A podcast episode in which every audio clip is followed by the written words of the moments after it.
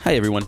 Just a reminder that this show is not legal advice, trading advice, financial advice, or personal advice. Enjoy the show, and thank you very much. This episode is supported by Skara, revolutionizing competitive gaming, and also by Lympo, monetizing sports and health data via the blockchain.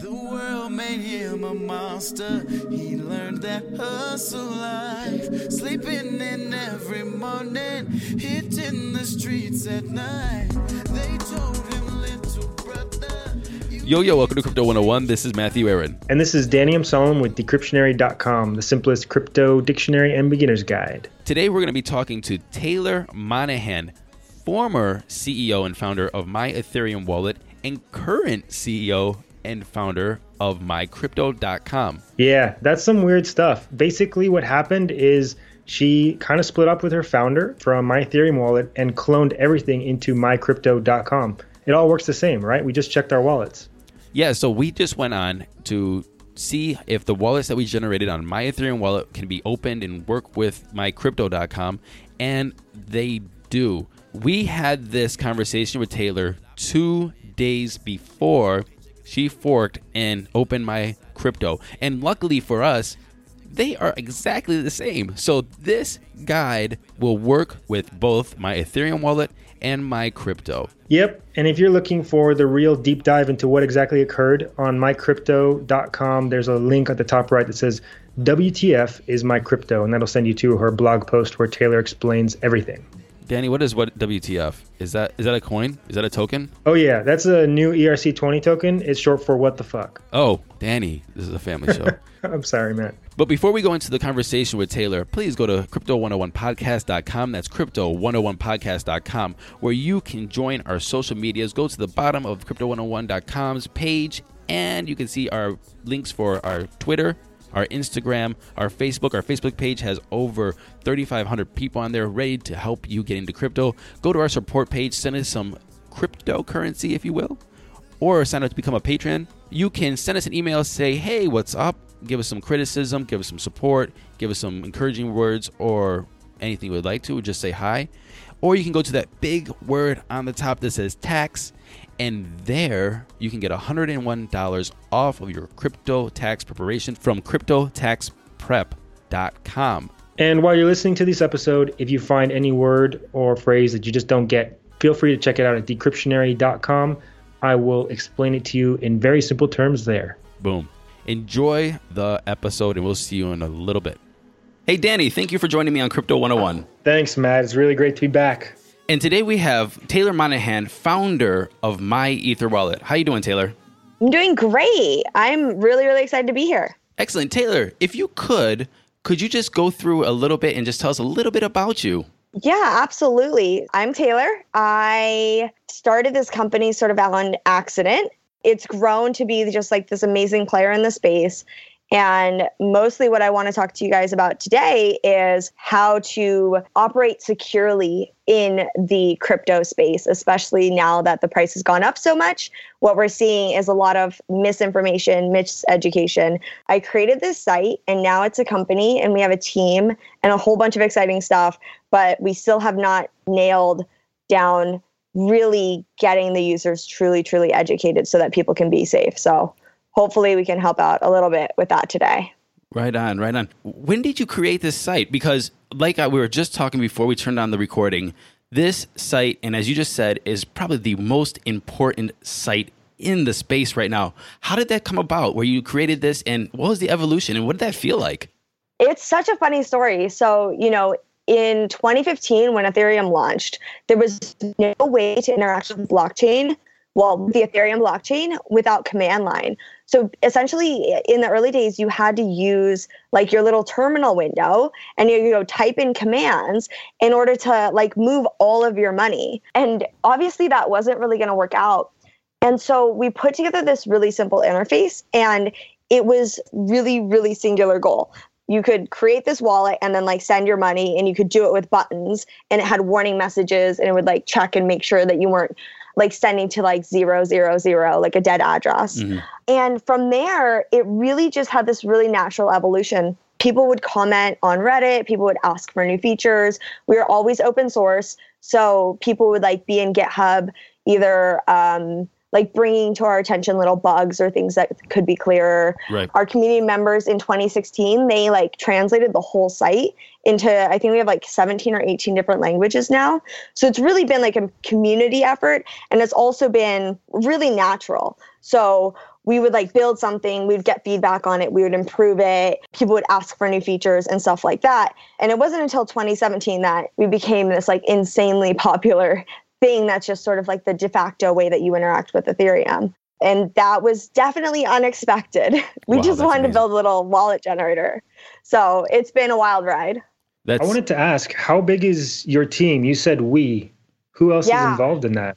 Okay, so we have a huge team now. We have about six on support, and then we have about six developers, and then we have five that do sort of like marketing and operations. And then we have a couple that just solely focus on security. So that's like our internal security policies, that's securing our infrastructure. And that's also, I'm not sure if you're aware, this is really awesome extension called Ether address lookup. And now there's the Ether security lookup that just launched. Mm-hmm. And that's built by this guy named Harry. And he is absolutely amazing. But he just builds these little Chrome extensions that help protect you and make sure that you're not ending up on malicious sites, you're not sending to malicious addresses, and now you're not falling for malicious Twitter accounts, which is like the new fad in the crypto scam space, if you if you want to put it like that. right. Wow. Okay, you said everything was open source. You said that you had the community come in. And you know what? That's amazing because Crypto 101 also is community built. We have about 10 volunteers working for us. Just keep building this up. How did that interest come to my Ether wallet? And then how did that just move forward to be what it was today? Like you just said, like people come in and just started coding for you. How did that come about? Yeah, I mean, some of it's natural. You know, some people, especially in this space, there's such a like a large number of developers. So they when when developers use a product that they really like, but then they also have the ability to use some of their skills to give back, people like Mm. doing that. Developers specifically would rather contribute by like building something than just like, you know, throwing some money your way. So that was sort of, I think, like how it got started. And a lot of times it was little bug fixes, right? Like there'd be some little bug that we didn't have time to get to or to fix. Mm. And so someone else would be like, you know what, this is affecting my user experience, and I'm just going to fix it real quick for you. And then we had, so we had this Slack channel. We're not on Slack anymore, but we were. And so anyone could come and join and just like hang out. And a lot of times, like there'd be, like Ether address lookup literally got started in a similar way where it was like, I would really love this. Mm. And it was specifically, I would really love for Ethereum addresses to be clickable around the web Mm. because when I'm answering support tickets, it's a pain in the butt to copy and paste into Etherscan. Like Right. it's just like that task switching up so much time. And Harry's like, all right, here you go. That's awesome. like it's the easiest thing in the world. And I think that that sort of like this natural evolution, working together, sharing of ideas, that sort of stuff. It's yeah, it's it's freaking amazing. I love it. That's really cool. That's really cool. That's great. So Danny and I have this guy that we follow around in the crypto space. His name is Johnny. And Johnny's been a trader. He's been, you know, paying his taxes last episode. He was suffering some snow for on smart contracts in one episode. And now he has three Ethereum in his Coinbase wallet. And he's going to do a couple of things with Ethereum. And one of those is going to be buying ERC20 tokens on an exchange. The other one's going to be going into an ICO and getting a deposit of their tokens. And then he's going to have one just kind of hanging out and send it to my Ethereum wallet. Could we go through the steps of setting up a my Ethereum wallet and working with Johnny? Yeah, absolutely. Let's do it. Excellent. How do you how do you want to do it? How do you want to start? or is that my job? No, no, no, no. We, we, we, we got this. We got this. Okay, let's go. Let's go. So, all right. So first things first, Johnny has his three Ethereum in Coinbase. He heard that he can set up a My Ethereum wallet to store his Ethereum and ERC20 tokens. That is correct, right? Yeah, exactly. Excellent. So, just right off the bat, I'm just going to explain a very slight difference. Well, not slight, but the the very basic difference between a place like Coinbase and a place like My Ether Wallet. And the whole difference revolves around custody. And it's not custody necessarily of your Ether or your tokens, it's custody of your private keys, Mhm. which then access these tokens. Mhm. And on an exchange, on Coinbase, on a lot of other hosted wallets, they're the ones that hold your private key. And the reason that when you're on Coinbase, you never really hear this word like private key is because you don't have to deal with it. It's lovely. Like you just have your username and your password and they manage everything for you on like the technical private key side. Mhm. My Ether wallet, on the other hand, puts you in control. And so you are now in control of your keys, which is good because that means you can do whatever you want. Nobody, you don't have to wait for Coinbase to process your withdrawal. You don't have to worry about someone being like, hey, you're not supposed to use that money for, say, gambling or something. You know, it's it's 100% yours and you can do what you want. The downside is that you are now responsible for this private key. Right. And this private key, you can kind of think of like a password.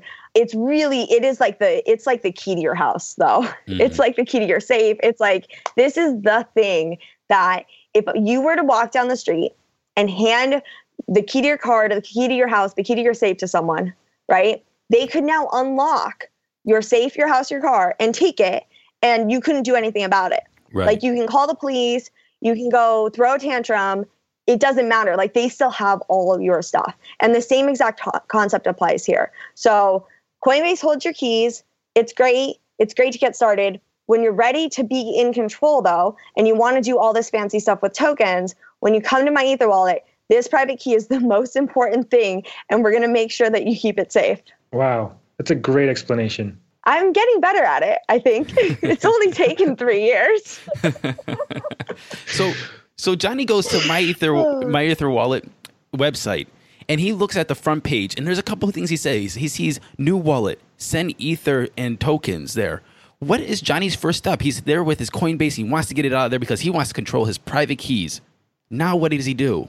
So the first thing you're going to do is just right off the bat, don't look at anything else. Just look at this create a new wallet page and it's going to ask you to enter a password. And this password is a little bit different than a traditional password. Instead of having this password authenticate your stuff on a server somewhere like you do with Coinbase, Mhm. this password is actually going to encrypt your private key. Mm, so that you know i said earlier your private key you can kind of think of it like a password. It's it is but because it's so so important you can actually put a password on your password. So you put a password on your private key Right. it makes it more secure uh, and that's what we're going to do first. So you're just going to type in a password. I recommend something that is something that you can remember something strong and something that you don't use anywhere else so it's not necessarily something, you know, you don't have to do like 36 totally randomly generated characters, but right. you want to make sure that this isn't the password that has been compromised before in any of the number of hacks. You don't want it to be like one, two, three, four, five, six, please. Like, don't do that. Pick a password that you can remember, make it strong, don't use it anywhere else. And you're just going to type it in and say create new wallet. All right. And I have a question. That password, if anyone else gets a hold of it, will they have access to your private keys? No. So with this password, and you'll see when you click create new wallet, the password just encrypts the key store file. And this key store file is your private key that's then protected by a password. I see. So if you have like a fancy safe or a fancy car, like you can have the key, right? But then maybe you have to also do like your fingerprint or also do like enter like a four digit code or something like that. It's a little bit like that. So instead of just having this singular piece of information known as your private key, you'll have to have the key store file and your password. And that's one of the reasons that we tell people like choose something that's easy to remember you know make it strong but make it easy to remember because you don't want to have a situation where you're saving the password and the private key together because if your computer's compromised or something both of these pieces will be compromised and then your password isn't going to save you at all Wow, I got it. Okay. So um, yeah that, that's passwords and then you're going to click create wallet Right on. So there's a couple different ways that to access your My Ethereum wallet, and we're confused on the different ways. I think Johnny's just in there like, okay, so there's there's MetaMask and Ledger and Trezor and Digital Bitbox, and he's Can't, now he's now his Yeah. head's about to explode. Can you just briefly walk through Johnny and tell him about these different methods? Right. So, you know, in the similar way, I was just te- speaking about private keys and key store files and how the key store file is an encrypted private key. There's also these other mechanisms. And essentially, all these ways are different ways to access your wallet, access your funds, and they're all trying to be easier or more secure or all of the above, right? So they're all kind of like competing specifications.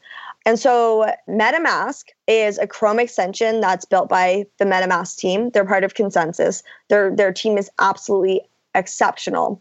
And MetaMask is really really great if you plan on interacting with a lot of dApps because they basically move instead of having to like unlock your wallet every time with your private key, it just stays in this browser extension.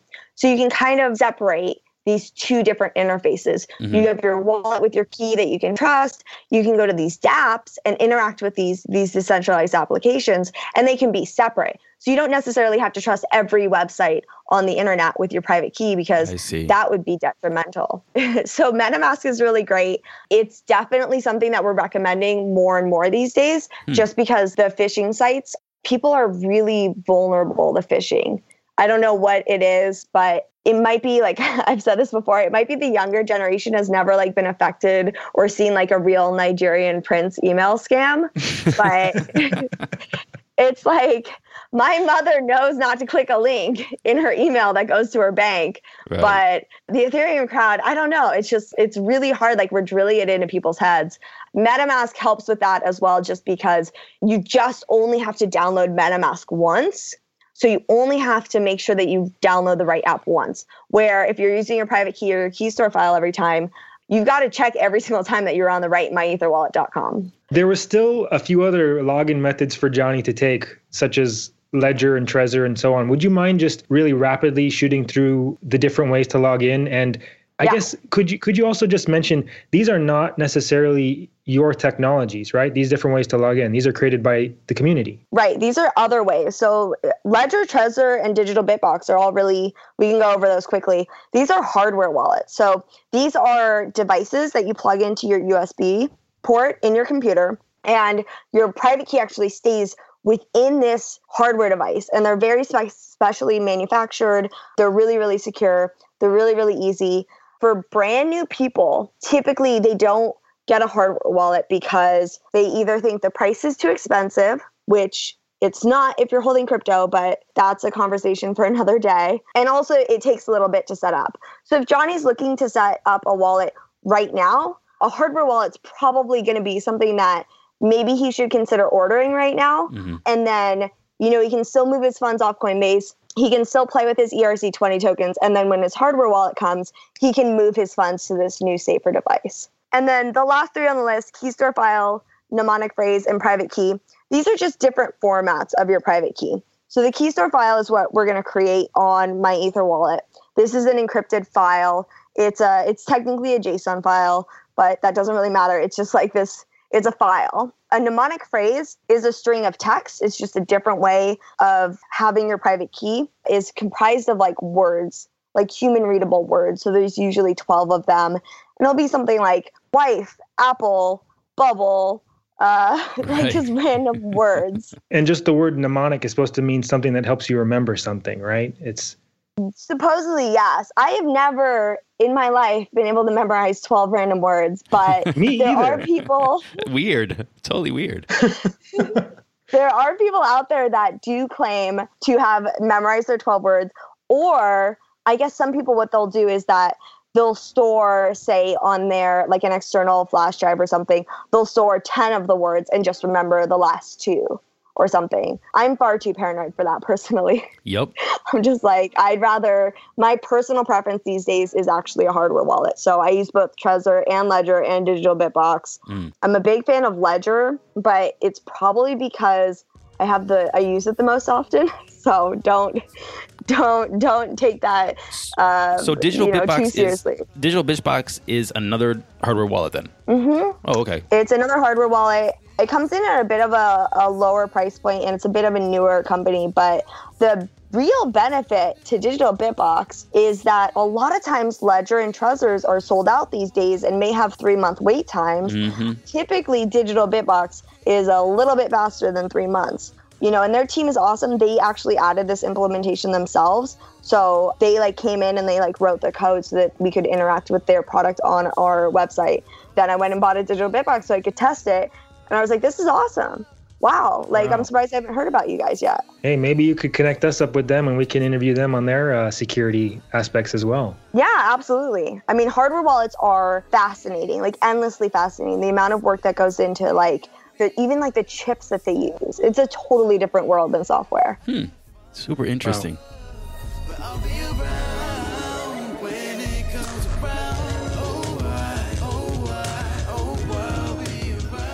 And now a word from our supporter. This is Matthew Aaron, and I want to tell you about Skara. Skara revolutionizes competitive gaming by creating a new system of compensation between players, games, and event coordinators. Skara allows gamers to purchase and secure tradable assets in the secondary market without the risk of exiting in black markets. Skara allows community members to bet online in real time on big esports tournaments. With over 350,000 existing players and 3 million downloads expected by the end of 2018, Skara will generate tens of thousands of transactions daily. If you're interested in Skara, please check out their website at skaratoken.com. That's S K A R A token.com. And now, back to our show.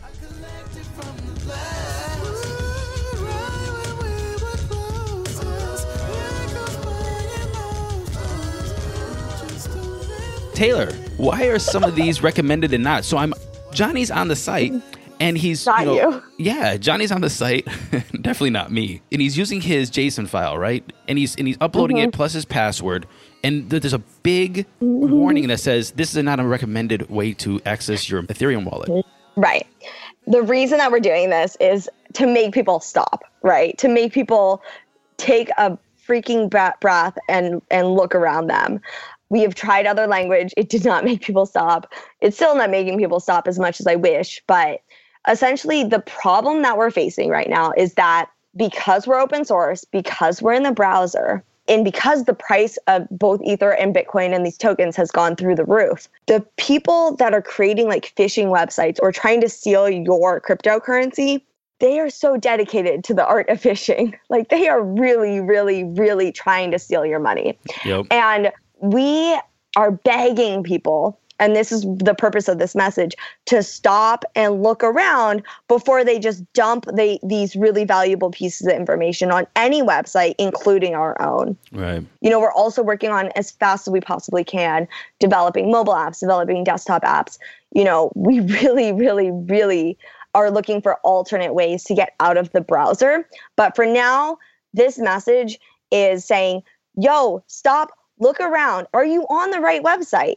Right. Do you trust us with your private key? Because if this is a malicious website, it will steal your money. right. So we tell people look at the URL, look at the MyEtherWallet LLC in the URL bar, you know, look around.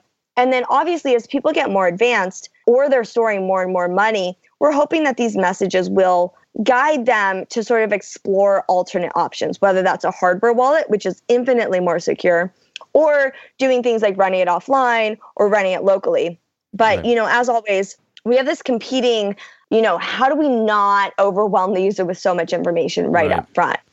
right. So, you know, there's different levels. We're hoping that this will one make people stop and two, you know, maybe look into some alternate more secure ways of storing their funds, especially if they have a buttload of them. I think that we're going to move into the ICO with Johnny in a minute, but I have a question about this. Do you ever have a conversation with the team, your staff, to try to balance the user experience with security? Oh yeah. We this is like it's an endless internal debate with myself. We talk about it all the time internally and externally.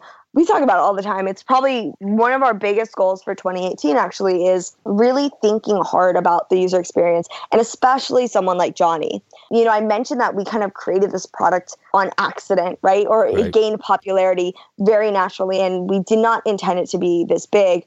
And we were really caught off guards by the hundreds of thousands of Johnnies entering the space and definitely most of the site at this point is designed for a more sort of concise user demographic that more reflects me personally Right. rather than you know we're talking about people in other countries people Right. where english isn't their first language people who have no experience with cryptocurrency those sorts of things so we, we actually have like a really big ux push specifically around how do we educate users on what the heck is going on and how do they stay secure and so hopefully in the next couple quarters you'll start seeing some big updates to the site literally to make things easier for you Awesome. Great. And by UX, you mean user experience for anyone who doesn't know what that is. Yes, exactly. So, not necessarily, I will not promise that the website will be infinitely prettier, but it'll be easier to understand. It's going to have like more icons. You're going to see, you know, certain icons and stuff be repeated so that you can kind of like, you know, just tie in really simple concepts like private key versus public key and sending funds and ICOs and ERC20 tokens and all these really crazy words that we just kind of hit you with right now. We're going to try to explain them. Did you ever think of a Awesome. scroll over, like a mouse scroll over for definitions of words on your site so people can like get a definition? Yeah. So we have like there's a couple that are that are still on the site. The problem was we had way too many of them. So you could barely use the site. Oh, really? Oh, okay. So- I, didn't, I never noticed that. I'm sorry if it's there. Oh no, no. I mean it was like, oh God, probably like six months ago. You got to the point where basically you just like move your mouse around and things would just like pop up. Um, it was like a bit absurd. And thing and the thing was is that you have to find the balance, right? You have to find the balance between educating users and giving them really pertinent information when they need it and not just like dumping so much information in their brain at once that they are like scared and run away because that's not going to help anyone either. Right. Okay, cool. So next, Johnny wants to buy some coins in an ICO. He's got his other Ethereum sitting at Coinbase. He read somewhere that he needs to transfer it to MyEther wallet first, but he's not sure. Can he buy this new ERC20 in an ICO from Coinbase? No. Okay. Well, he can try, meaning that he can try to invest in an ICO from Coinbase, meaning the ICO is going to ask him to send Ether to a very specific address. And Coinbase will probably let him do that. But he will not receive his tokens. And that's sort of the whole point of getting it on an ICO, right? Is like actually getting the tokens at the end of the day. And remember how I was talking about earlier, how with Coinbase they manage your keys for you. Well, the downside is that every single new token that comes on the market, every single new coin that comes on the market, Coinbase has to build the backend infrastructure to support it. That's not happening right now. Like Coinbase doesn't support any tokens. So if you invest in an ICO via Coinbase, your tokens will go to Coinbase, but they will not be accessible. So the best thing to do is Johnny should move the Ether that he wants to invest in this ICO to My Ether wallet, and then from My Ether wallet, send the Ether to the address that the ICO specifies. And this way, when the ICO distributes his tokens, they'll be in his My Ether wallet rather than in his, his Coinbase account. Okay. That makes a lot of sense to Johnny. Does it? Does it really? I Yes, so. yes. Okay. I think from my own personal experience, when buying in a ICO, I noticed that sometimes you have to click load tokens and enter the coin address. Could you just rapidly touch on that? Yeah. So, in order to make the user experience better, we have what's called like the default token list. And the default token list is just if you if you create a token, right? If you hold an ICO, you can go ahead and you can add yourself to this list and we'll do some checks and make sure you're legitimate. But when a brand new token is released, it doesn't go on the site immediately because we do have to do these checks. So, brand new ICOs, a lot of times the token takes a couple days to show up. We give you the ability to add the custom token, or you can simply wait a couple days. And you can always use Etherscan or another blockchain explorer like uh, Ethplorer to view your token balance in the meantime if you don't want to go through the hassle of actually adding the custom token to the interface. Oh, that makes so much sense. Matt, you and I were talking about this. How do we know what's a legit contract address? That that is on the question list right here. So, Taylor, your team actually reviews them. Yeah, so we have like a manual curation process. And to be clear, we're not reviewing for like whether or not this ICO is a good investment or not. We are reviewing to ensure that this token works and this token is legitimate and they have a website and they have a support email address And there there's some semblance of reality behind this token. And so and then we check obviously to make sure the address actually works, the decimals are correct, et cetera, et cetera. So those are the checks that we do manually for every token that gets added as a default. I got it. And there was one thing that we Matt and I were discussing earlier too is when they're sending Ethereum to an ICO, they have to select gas in the form of gwei and gas price. Can you explain that? Mm-hmm. Because I get lost every time. Yeah. So does Johnny. gas. I feel like you guys might secretly be Johnny over here. Sometimes I am really Johnny. We relate to Johnny really well. Let's just say that. I can tell. This is good though. So, the concept of gas in Ethereum is quite complex. And hopefully, in the coming months, we'll be able to sort of reduce some of the actual stuff that the user needs to do. For now, all you need to know is that in order to send anything on the Ethereum network, you have to incentivize the miners to mine the block, which is then the transaction. And this is how, just like with Bitcoin, this is how the network continues to operate. Is you have these people that are taking your transactions and putting them in in this big global decentralized database. And you know, in order for them to do so, uh, you're going to pay them to do it, and that's where gas comes in. there's two gases, which makes the whole thing even more confusing. Yes. But there's the gas price and there's the gas limit. The first number, the gas price, is how fast do you want this transaction to be mined? Mhm. So, okay, imagine it's like the zombie apocalypse, right? And there's a dude on the side of the road and he's selling gas and no one has any gas. Okay. If you give that dude more money, you are going to get that gas, meaning you're going to get that before anyone else and you're more likely to be on your way. Right? Everyone else is going to be walking, they're going to be running on fumes, but hey, you paid for that gas, you paid top dollar for it, but you're you're zooming down the highway.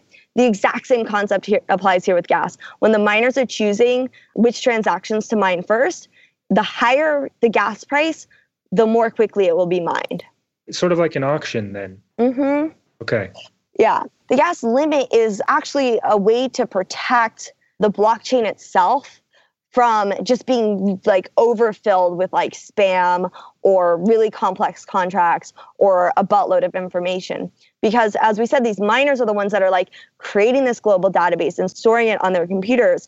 So the gas limit decides, hey, the contract that I'm interacting with or the transaction that I'm doing is either really complex or really simple. And if you have a really complex contract, it takes more gas in order to like store it on the computer. And so you pay more in the gas limit. So therefore you're actually like less likely to interact with this contract over and over again. And it ensures that basically everyone is doing something that they really, really want to do. Mm. So a lot of times the ICO will recommend a gas limit and a gas price for you to use. In normal situations, you can usually just leave them alone. Normal I got it. situations. Yeah. But ICOs a lot of times will be like, okay, just make sure, you know, that you use a, a higher gas price because you want to beat all the other transactions. Sorry I didn't mention this before, but if you don't use a high enough gas limit, your transaction will fail due to out of gas. That's literally the error message. Wow. And so that's why the ICOs especially have learned to like really tell you like, hey, use a gas limit of this because if it's too low, uh, they have angry people shouting at them that their transaction failed. Right. Gotcha. Okay. There is something there that I noticed for the first time last night. It's called ETH Gas Station. hmm And apparently that can help you kind of understand if you want to go more. Is that a more advanced thing, not really crypto 101? So it really depends. The reason that we added that message there a little bit haphazardly, as you can see, was because the network for the last few months has been in a state of like being really, really overcrowded and then being less crowded and then being really overcrowded. Normally, like right now, for example, it doesn't Hey guys, TiVo here to tell you about the Eufy Video Lock, a smart lock, a 2K camera, and a doorbell all in one. That's right, three in one for triple the security. It's easy to install. All you need is a Phillips screwdriver, no drilling required. It gives you keyless entry, so no more fumbling your keys when you have your hands full coming back from the grocery store. No more worry about the kids losing a house key. No more worry about a guest losing the house key or forgetting the passcode on your door. And for Airbnbers, it's a no brainer as you can change the passcode at will between renters. It has available fingerprint recognition and it has AI self learning chips. So the more you use it, the more accurate it's going to be. You will have no anxiety with the battery charging. It is a rechargeable battery and it lasts around four months, but don't worry, when it's low, it'll give you plenty of weeks' notice. And also, it always comes with a physical key as a backup. There's no monthly fee, unlike other brands that charge you a monthly fee to get your backup recordings. They're always recorded locally and you will always have access. Customer support for the Eufy video lock is 24 7, so you don't have to worry about any issues you have, and it comes with an 18 month warranty. What I love about this product is it's truly all in one with the three in one. You don't have to go out and buy multiple parts. It's all in this package with the Eufy Video Lock. So if you're interested in learning more, go on Amazon and search Eufy Video Lock. That's E-U-F-Y Video Lock or visit eufyofficial.com slash video lock. Again, that's E-U-F-Y Video Lock. Eufy Video Lock. Get complete control over your front door. At Highland, we're all about celebrating little wins and little ways to innovate digital processes. There's no customer pain point too small for us to help with. Maybe that's why more than half of the Fortune 100 looks to Highland to connect their content and data, improve processes, and turn little efficiencies into big wins for their customers and clients. Highland, intelligent content solutions for innovators everywhere at highland.com. It doesn't really matter what price you send your transaction at. It's going to get mined in the next few minutes, which is good enough for most people. Back when CryptoKitties was like taking over the world, sometimes like a lower price transaction would take maybe an hour, maybe 2 hours, maybe 6 hours to be mined. So the reason we added that link there is that ETH gas station will actually tell you, "Hey, right now the network is really, really crowded. You should use this gas price. And hopefully, one day when I get some free time, we'll actually have that automatically happen on my Ether wallet. And then you don't even have to click it. Wouldn't that be nice? Oh, I'm so looking forward to that. I love how you said that when I get some free time. 'Cause I, I just, I just, I just imagine what you're doing every day. You just wake up to a shit ton of emails, problems, suggestions, things like that, and then your calendar beeps up and goes, "Oh, I should be on Crypto 101 in a half hour." Yeah, exactly. Pretty much. And then my dad decides to call, and I'm like, oh, my dad, I forgot about him. Like, I should really speak with him. no, exactly. I mean, that's the thing is that when, when, one of the hardest things about like building a product for people, especially when you have as many people and, and the diversity of people that we have, is making these decisions. Like, you know, some of the decisions right now are, you know, we want to build up our back end infrastructure to have like a really, really, really secure deploy process. Okay, that's not something that any user cares about, but it inherently increases the security of our internal team and therefore the rest of the world and everyone using the site. But everyone else just wants to like, you know, have gas price happen automatically. Right. So we we are constantly um, you know, playing with priorities and there's always, you know, the past couple months have just been putting out the biggest fire, right? And it's a really terrible way to live, but hopefully now that the team is growing, now that we're getting things a little bit more in control, hopefully we'll start seeing some major actual improvements, right? That the users can see and enjoy and will make their lives better. Fantastic. I, I had one last question on um, doing transactions, I think, uh, Matthew, unless you had others, but I wanted to ask about the little alien icons. What are those? When I'm entering an address, I see a little alien face next to the address. I was like, what are you talking about? yeah. And, which is even more funny because I call them that too. Like a lot of times they look like little faces. So these are, they're technically known as blockies. They are an easy way to, to identify your address. So as you can see, your address is like a whole bunch of random numbers and letters. Let's say I sent you an address and I was like typing it in myself, right? If I mistype that very last character and I say it's a, I don't know, like an eight, but it's actually a B, the chances of you noticing that offhand are slim to none. But with this icon, the color and like the little layout of the face will actually change drastically depending on just that single character. So it's a really cool way to recognize, like, okay, this is my address. And the more you use the site and the more you're sending between familiar addresses, the more you get used to it. So, like, for example, our donation address has existed for three years now. I just know inherently, like, it's green and it's orange and it looks like this. If I, for some reason, copy and paste the address the wrong way, it just I just know I'm like, oh, that doesn't look right. Hmm. And so for users, just be on the lookout. You'll just naturally though, you'll start to notice.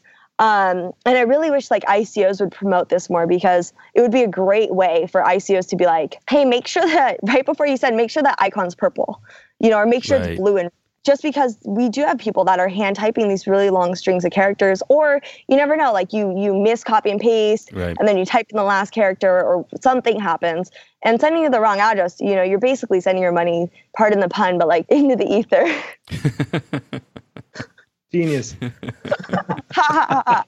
i'm so funny oh my god. Oh, my, my, my alien is purple, by the way. What about you guys? Yeah, me too. Oh, we all have purple aliens? Mine's I have one that I actually spent a lot of time generating new addresses to find one. Uh, and it's like bright blue and bright red. And it's like really high contrast and it's really cool. Well, that, and then that, the My Ether Wallet donation ones is like bright orange and bright green. I would assume that you had your own custom your custom alien. I mean it's not so to speak custom as much as it's like a lot of a lot of times of pressing that button again and again until I was happy. Taylor, we have a couple a couple questions, and we're gonna do like say a, a lightning round for Johnny because there's a, there's a couple things on your site that we don't quite understand, and maybe we could just get a brief explanation on those. So, Let's do it. So Johnny wants to know what is offline. okay, so offline is when you're not on myetherwallet.com, you're running on your local computer. And ideally, this is an air gapped computer, which is a computer that's never been connected to the internet and never will be connected to the internet. Mm-hmm. And the benefit of running offline is that even if you have malware or a keyboard logger or a clipboard logger or you visit a phishing site, it doesn't matter because you're not connected to the internet. So you can't actually send, like your offline computer can't send your private information out. How does that work? I think I think that was too fast for Johnny. Johnny's head is spinning. It's lightning round. Yes. Okay. I, I, think we have to. Okay, the speeding right, bullet so round. It's really interesting. The way that cryptography works makes it so that there's no central server with your keys. There's no authentication like you have with Google or Facebook or whatever, mm-hmm. which means that you can run our website uh, on an offline computer, basically like in your browser. Instead of going to my Ether wallet, you'll just like double click this file and you, it'll just be my Ether wallet. It just won't be myetherwallet.com. Right. The way that the offline actually works is that you basically have one air gapped device, and that's where your private key lives. And that's where you can sign the transactions and do everything. To actually broadcast. Air gap yeah. means in this case what? so an air gapped computer is one that's literally there's a gap of air between you and the internet, which is way more confusing now that there's Wi Fi everywhere. But it, it, it's a term that comes from, you know, like older school computers where you had that Ethernet cable. An air gapped computer was one that you would never plug that Ethernet cable in. So in today's terms, it's basically like when you first set up that computer, you just never ever connect to Wi-Fi. You just turn the internet off and you never connect. And you do everything via a USB drive or like a QR code or something like that. The way that broadcasting to the greater world actually works is that you still send the transaction via the internet, but that would happen via a separate device that could be like your phone or your online computer. Mm-hmm. But your phone and your online computer never have your private key or like any sensitive information. They only have that very final bit of information that that's public anyway because that's what you're broadcasting to the world to send your transaction. Got it. You know what Johnny thinks is a really cool service is the ENS. But what is that? So the ENS is super exciting. We have we're like we're totally working on building some additional features for it right now. The ENS is like the DNS and the DNS is what makes it what makes it you able to go to myetherwallet.com and our website to like show up. So in the same way, DNS is like domain name service. It's like a mm-hmm. domain, a URL.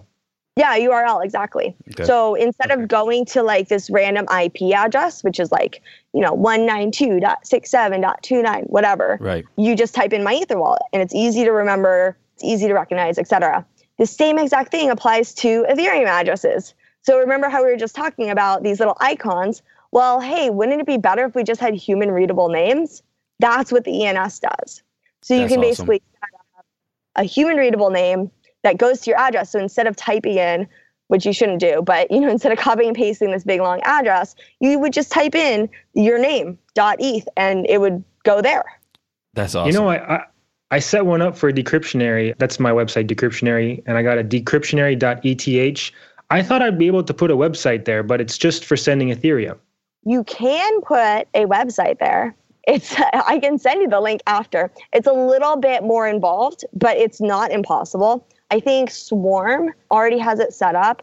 And then there's this really awesome guy. His name's Brian. He's actually building um, a Chrome extension right now that'll actually make it so that when you're in your browser, you type in like swarm.eth or whatever it is, and it'll go to that URL automatically via this Chrome extension. So the same thing, like you could have people go to your, like type it into the URL bar and it would resolve to your website.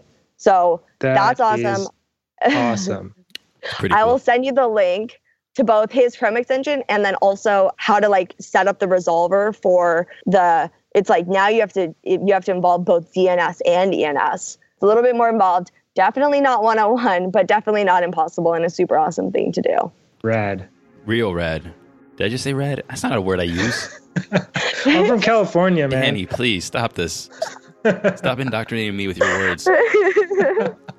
Johnny also noticed that you have something called Swap, and it seems like you're going from Ethereum to Bitcoin or other coins there. Is that kind of like a shapeshift?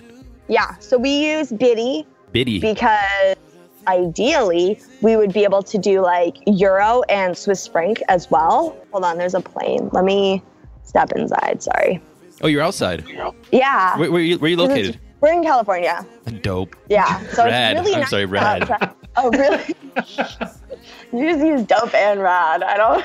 you can't blame anyone but yourself for that one.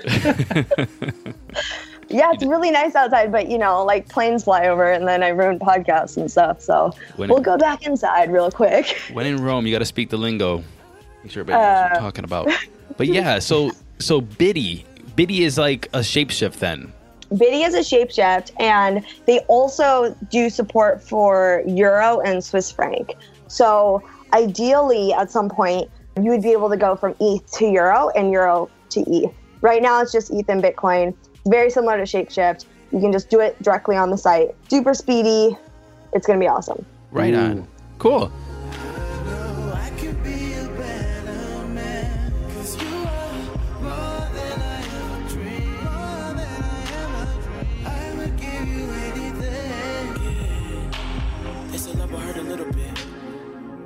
And now a word from our sponsor. Hi, this is Matthew Aaron, and I would like to tell you about Lympo. Lympo, monetizing sports and health data via the blockchain. Lympo is a healthy lifestyle ecosystem that will reward its users for being healthy and connect various stakeholders in the industry. Lympo builds a digital fitness wallet which aims to integrate the most popular sports tracking apps and wearables and reward them in LYM tokens for achieving healthy lifestyle goals. Lympo users will be able to aggregate and store their data and later monetize it through direct contact with data driven companies interested in purchasing this data. Lympo will partner with sports events and brands. It has partnerships with platforms using more than 3,500 personal trainers, a healthy food wholesale marketplace, and a marathon with over 15,000 participants later this year. If you're interested in their token sale, please go to lympo, L-Y-M-P-O dot I-O. That's L-Y-M-P-O dot I-O. Now, back to the show.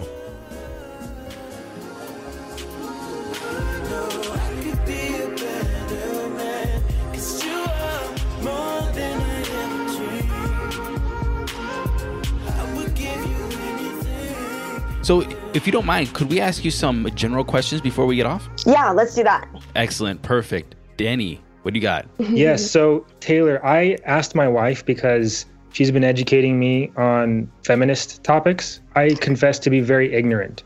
And she told me some good questions to ask you. For example, what inspired you to break into the crypto space? my story is far less interesting because it doesn't like my gender never like I was never like oh my God, I'm a woman. I'm going to break into this space. You know, as I said, everything kind of happened naturally. And I was already, the company that I was working at previously, I was already like sitting with all the engineers. I've often worked in like male dominated environments. So it was quite natural for me, you know, just with the people around me to build a product. I would say that so I wouldn't say that getting into the space was hard. Like it was so small. I was really lucky. There's so many great people in the space and they really don't care about your gender, where you're from, anything like that. Now that we've grown, my gender has like come become a little bit of not like an issue, but it's just like more on the forefront. And Really? um Why? yeah, I think it's because like the broader public. So one thing is that when people are angry, they'll like latch on to anything that they Mm. see as like a weakness. Mm. Um, a lot of times, like trolls on the internet, angry people in the support box, they'll like latch on to this my gender as like a weakness inherently. Not even what they're saying, but just that the fact that they like will latch on to that. I'm just like screw you, like Right. you know, like that's you're you're a horrible person. Uh, You can 'cause I swear on a this, by the way. Yeah. Oh, okay, good. We're definitely a profane so fam- uh, friendly podcast. Okay. But also like I have a lot of flaws and like You mean lot you're a human?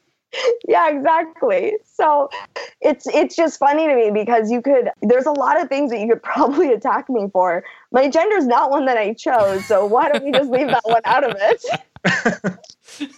That's really well put. That's that's, That's that's, really well great. Yeah, but you know, all in all, like, so when you have like a male dominated space, I think the biggest problem with that is not necessarily this, like, whether it's perceived or, or real, you know, women are discriminated against or women are put down or it's harder to break in. The reality is, is that in male dominated spaces, like hiring practices and you know the cliques that form and the communities that form Right. just naturally a lot of times will revolve around similar people like similar thought processes Have, have you seen that with other groups as well, though, in, in the space? Not only women, minorities, black, Arabic, Oh, yeah, or, and see that these there's this clicky groups. It's not like i wouldn't necessarily call it clicky but it's more and i don't think that there's a lot of like just really outward hatred or just negative energy but i think it's just that if you're unaware of um, like there's this phenomenon when people are hiring right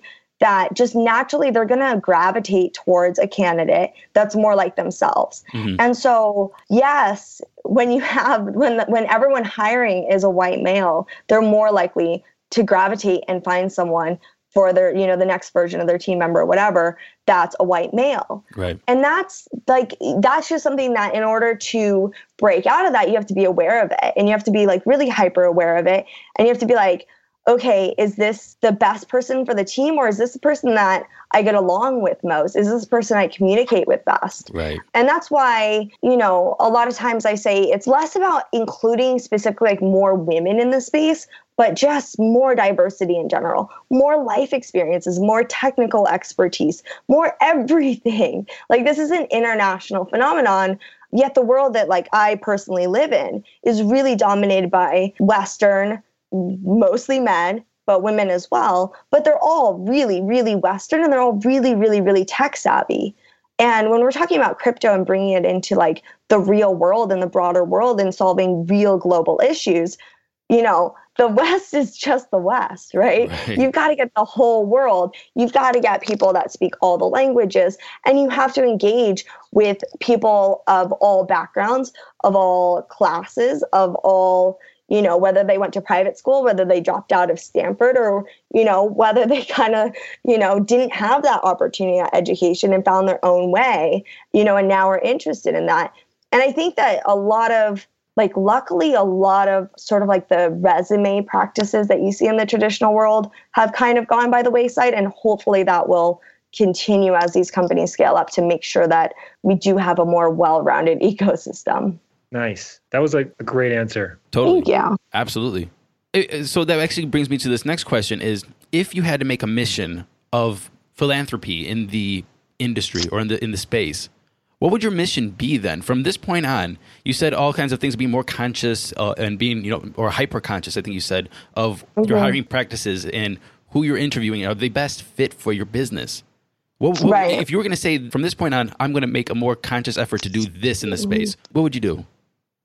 I've been actually thinking about this a lot lately, especially, you know, with the price increase. And, you know, my husband and I were in the space really early. It's like, you know, there's only so many Lambos you can buy, guys. You know, you I'm have still working to on my like first one, for, way. So we don't have any either. It's okay. Right. But we can pretend.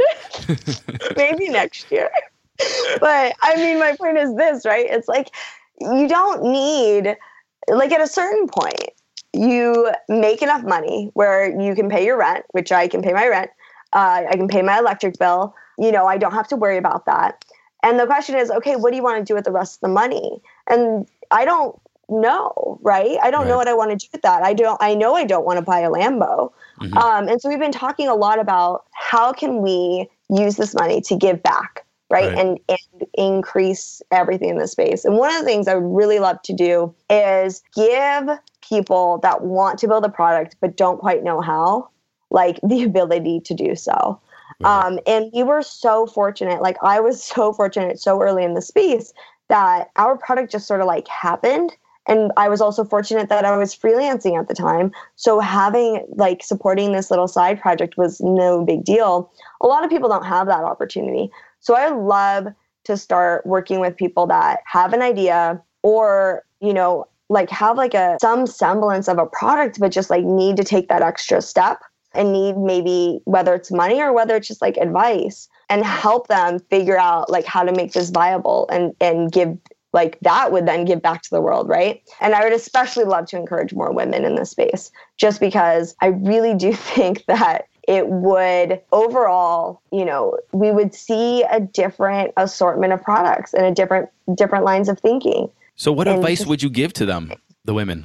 That's a good question. I think that a lot of times it's easy to sort of step into this space or any like space in like the STEM, the larger STEM area, right? And just see all of these men and be like, where do I fit in? Like, how do I connect with these people? And so the advice that I would have is like, especially online, you have this opportunity to be whoever you want. And I have always selected very gender neutral usernames. And it's not because I want to hide my gender. Like, I'm proud to be a woman, but because I had this thought that my gender was coming into play. And sometimes it comes into play. Like, sometimes it does, but sometimes it doesn't, right? Like, sometimes it's just me not like lacking confidence. So I would recommend women, you know, step above that lack of confidence that you have. Go out, talk to people, Mm. build people. If you are scared that your gender is coming into play and you want, you know, I hear a lot, I want people to, I want to make sure that people are listening to my ideas and they're not dismissing them because I'm a woman Right. or they're not like kind of glorifying them because I'm a woman either. I would say, you know, if, if that's something that's on your mind, just remove it from the picture and then you can be sure. But I really do think that the biggest issue that women have, not the biggest, sorry, that's like a huge overstatement.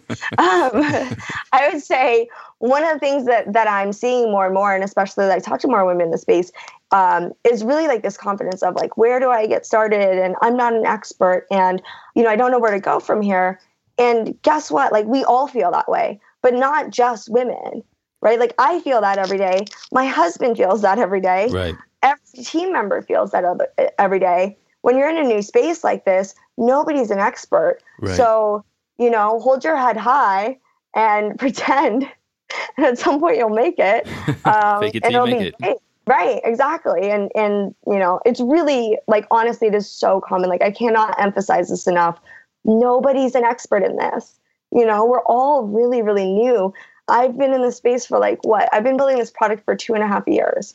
Okay. Like I didn't go to college for cryptocurrency. Mm. That's like 10 years in the crypto space, though. Yeah, sure. It, it is. It Yes. is. But It's like I mean, years the here. thing is, yeah, yeah, yeah. But the thing is, is that if that's what's holding you back, I'll tell you. I'll tell you a story. I know we're going long, but I'll tell you a little story. So one of the earliest hires uh, that I did when we're in the middle of like just absolute chaos and we didn't really have a team and it was just so chaotic was I actually hired my manager from my previous job because I was like, I don't know how to manage people Mm. but I knew that I liked being managed by him and he was good. So I hired him. He had no experience in crypto, like none whatsoever. He did, I told him, look, I would love for you to be part of the team. I would love your experience and your expertise. I would love that. I know that you would just like be so helpful. And I was like, so take a couple weeks and here's our knowledge base. Like here's the My Wallet knowledge base. Read everything. And two weeks later, he showed up and he's like, I still have no idea what the heck I'm doing here. And like, are you sure that you want to hire me? And guess what? Four weeks later, he was like the leader of our support team. He had Right like on. five people under him that were asking him questions. Okay, that's seven weeks total of knowing nothing about crypto to knowing everything. Right. You know, if you dive into this space, you can be an expert in eight weeks, you can be an expert in two years, you could be running a company in two and a half years accidentally if you really put your mind to it. I just I just did the calculation. Crypto 101 is 57 years old in crypto years. Wait, what's the what's the algorithm or the the calculation? I, I went to I haven't mycryptoage.com. I just set up the site, oh like, by the way. So last question just going off of what you just said. Crypto 101 is a place where a lot of people come because this is the first step, you know, to get into the crypto space. Because that's kind of like where we're, at, you know, how to set up a Coinbase wallet, how to use your platform. Is that exactly what you would tell the, the first person eh, or a person that's just getting into the space? Is just to, you know, go for it, keep your head high, or what advice would you give them? Yeah, I would honestly, the way that I got into the space originally was one, I found it fascinating, right? And I know a lot of people entering the space today may have motives that are more focused on money or getting rich.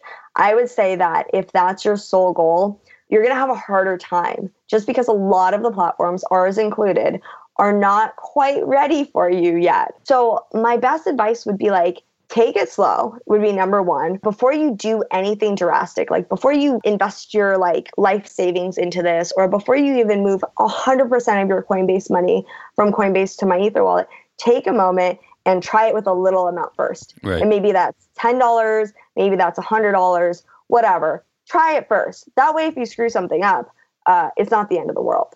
And the second thing is get curious about something whether that's crypto whether that's what crypto can do for like the larger global ecosystem whether you know third party remittance whether that's like disrupting the the entire financial industry and taking down wall street. I don't care. There are so many projects teams ideas things that this space can disrupt. One of them has to be attractive to you. Even if you just want to get rich there's something else out there hmm that you're going to find really, really fascinating. And the reason I encourage people to find something that really strikes their curiosity is that it makes just reading everything you can get your hands on a lot easier because it shouldn't be work. Like it wasn't work when I got in this space. I don't know how you guys got in this space, but I'm pretty sure you weren't like, okay, let me go read for a couple hours about some articles about crypto stuff. Ugh.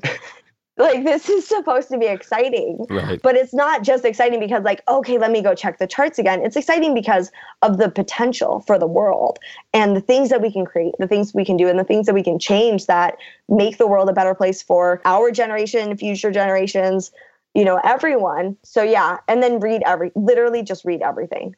Just like read Twitter, read Reddit, read our entire knowledge base. Like just the knowledge, the MyEtherWallet knowledge base is honestly, that thing is long. There is so much information in there. And if you start reading it, there's actually a whole section called Diving Deeper that has a, a links you should read next, which are each like standalone sites that go over so much information. And this is what I call the rabbit hole moment, right? This is where you're sitting there and it's 3 a.m. And instead of like checking the charts one more time, you're like clicking a link from a link from a link from a link from a link, loving every second of it. Yep. Hey, um, Taylor, we are about ready to wrap up. I wanted to ask you um, a real quick question. Do you feel the market is going to go up with crypto? Everyone is re- really feeling sad because everything is going down. Yeah, I mean, so I'm not a huge like price person, but and and whatever I say next, it'll probably do the opposite. but in the long term, and this is I only think in the long term in terms of price, right? Like I don't really care about the day to day. In the long term, the price is going to go up as long as people keep finding it valuable. Mhm. And so for the people that are sitting there right now watching this quote unquote bloodbath that I've been hearing about so much on Twitter and on Reddit, contemplating what the hell they just invested in and why did I do this? And oh my God, that was my life savings. You know, my advice to you is what are you doing to make the price go up? Right. And that's not, so to Boom. speak, as like, like that's not okay, let me go on the Telegram channel and pump the shit out of this coin. Like, Right. don't fucking do that. That's not what I'm talking about. Right. What I'm talking about is what do you know about the tokens and the coins that you've invested in? Who have you conversed with online or in real life? Are you going to meetups? Is there a meetup in your area? What are you doing to educate people about the, the security issues? What are you doing to help make a concept easier to understand? Like your podcast is so great. Like you guys just like were like, yo, I'm gonna do a podcast and we're gonna teach people about crypto you're doing something that's going to increase the viability of the space. It's going to improve the ecosystem. And in turn, in the long term, the price will go up because of it. Right. And if we all work together and do things like this, whether it's on the education front, like it's not just, okay, let me, I want to build the next Coinbase. No, like literally taking the time to help someone on a forum somewhere or get knowledgeable about security and then share that knowledge however you learn best. So whether that's like via audio, like a podcast, uh, video, like on YouTube, or like infographics, or just like a wall of text. Like everyone learns in different ways. Go out and create something and give back and make the place stronger. And that's that's how you know the price is going to go up. Because if everyone's doing that, then we have a then you know the sky's the limit. I Wonderful. that. I love that so much. That's that was amazing. that was beautiful. it was Um, beautiful. Taylor, I'm actually misty over here, honestly. A little bit. yeah, And, I, and I'm, I'm, I'm very happy for this conversation because I have to make up for the last episode I, I published, How to Survive a Bear Attack. So this is going to even it out. Wait, were we talking about real bears or like the bear market? Um, actually, it was real bears, but I. it, but it, it works for the bear market too. So I, I just thought it was, hey, it works. I'll send you the link. yes, please do. I have got to check this out. That's so good. Taylor, Oh. you shared some real amazing gems. For anyone else who wants to reach out to you and, and follow up with any other questions, what's the best way they can get in touch? Find me anywhere. So probably, do you guys do links in the thingy? Because that's probably easiest. But Twitter is really great. Um, there's at MyEtherWallet, and then I have my own personal Twitter, which is at mewtant M E W T A N T, because I like puns and clever things. But then to make it even more complicated, I get it. I get it. it took me a while. I get it. Um, to make things more complex, it's mewtant and then an underscore on the end because some asshole already had just mewtant. So that's the Twitter thing to do is you just add an underscore to the end. Uh, and then Taylor, Taylor at MyEtherWallet is also great. You can just, I mean, you can find me. Once you find one of my profiles, you can just like connect on all of them. Great. Okay, thank you very much on behalf of both Matt and I. This is Matt's baby, uh, Crypto 101, and you really contributed a lot of value to to him, to me, and to the entire community. Awesome. Um, well, thank you so much for having me. And honestly, like, I love what you guys are doing and keep it up and definitely, definitely stay in touch. Okay. Great. We totally will. Taylor, it was a pleasure meeting you and pleasure talking to you. Absolutely. Thank you so much, guys. Take care. Great meeting you. Bye bye. Bye bye.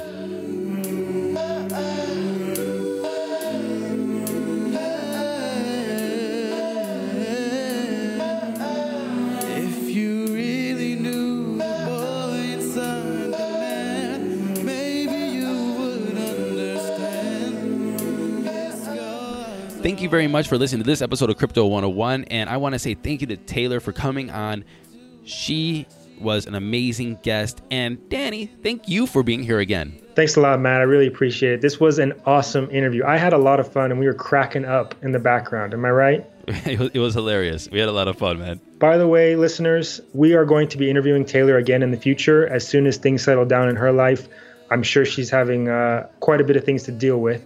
The next episode we're going to talk with her on is going to be on security. The music today was by a Crypto 101 listener, Sir Els, which hails out of Colorado, and you can find him on SoundCloud and on YouTube. Links are in the description. Songs today were Seasons, Echo, Gotta Find Love, and Runnin'.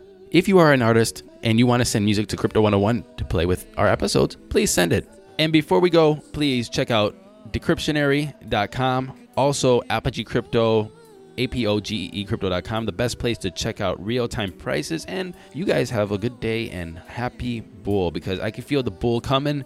We're going to have a little bit of down, I think, during Chinese New Year, but I'm confident. And once the bulls start running, we're running with them on Crypto 101. This is Matthew Aaron and Danny Solemn. boom. See you guys.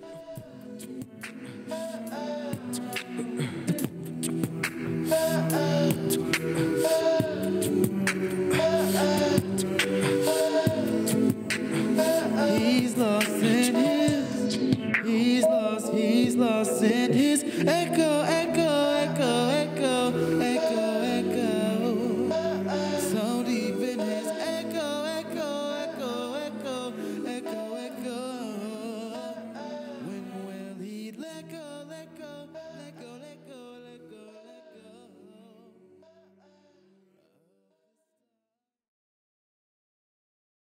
Save big on your Memorial Day barbecue, all in the Kroger app. Get three pound rolls of juicy 80% lean ground beef for $3.49 a pound with a digital coupon. Then get select varieties of flavorful Powerade, Body Armor Super Drink, or Arizona tea for 77 cents each, all with your card. Shop these deals at your local Kroger today, or tap the screen now to download the Kroger app to save big today. Kroger, fresh for everyone. Prices and product availability subject to change. Restrictions apply. See site for details.